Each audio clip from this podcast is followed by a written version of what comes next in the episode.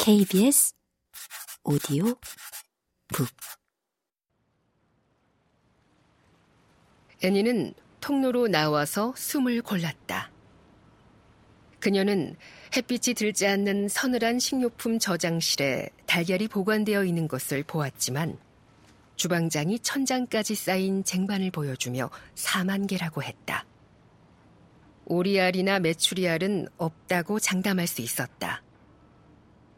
날마다 그녀의 진을 빼놓을 게 분명한 이 남자에게 뭐라고 하면 좋을지 알 수가 없었다. 다른 승객들은 이렇게 유난히 요구 사항이 많지는 않길 바랄 따름이었다.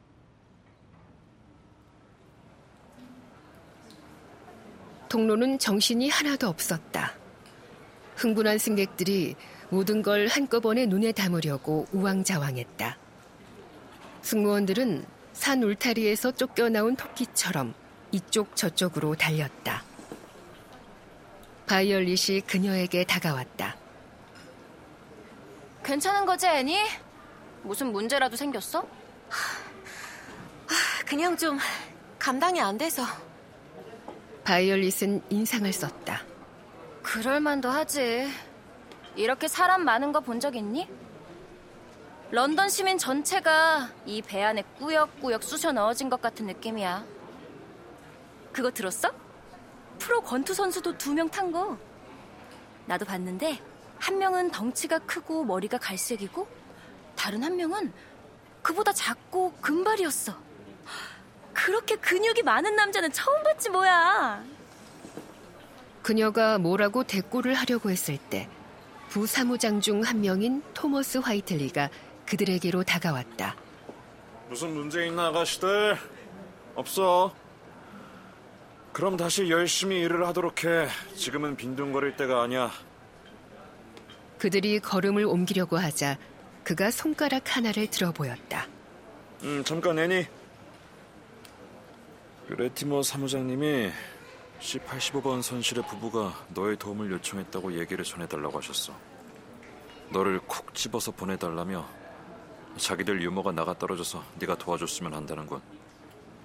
요청이 있을 시에만 가서 돕도록 해. 너의 평소 업무에 방해가 되면 안 되니까. 그는 그녀의 표정을 오해했는지 얼른 덧붙였다. 어, 추가로 대가를 지불하겠다고 하셨대. 만약 이게 문제가 될 것 같으면 그녀는 아이의 솜털 같은 머리칼과 달콤한 채취를 떠올렸다. 장미꽃잎처럼 보드라운 살결.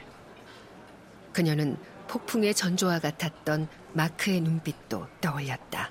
아, 아니에요. 그럴 리가요. 기꺼이 도울게요. 훌륭한 태도야. 레티머 사무장님이 들으시면 기뻐하실 자세로군. 하지만 화이틀리가 떠나자 애니는 두려움 비슷한 것이 엄습하는 것을 느낄 수 있었다. 그녀는 이 느낌을 알았다. 갈망, 수치심. 마크 프레처하고는 절대 단둘이 서 있지 않겠어. 그녀는 다짐했다. 맹세해. 그녀는 생각하며 어렸을 때부터 걸고 다니던 십자가를 만지려고 유니폼 칼라 아래로 손을 뻗었다. 십자가에 대고 맹세해. 선하고 거룩한 모든 것에 대고. 주님은 착한 여자를 좋아하시지, 애니. 하지만 그녀는 목걸이를 찾을 수 없었다. 하루 종일 정신없이 돌아다니는 와중에 체인이 끊겼는지 목걸이가 사라져버렸다.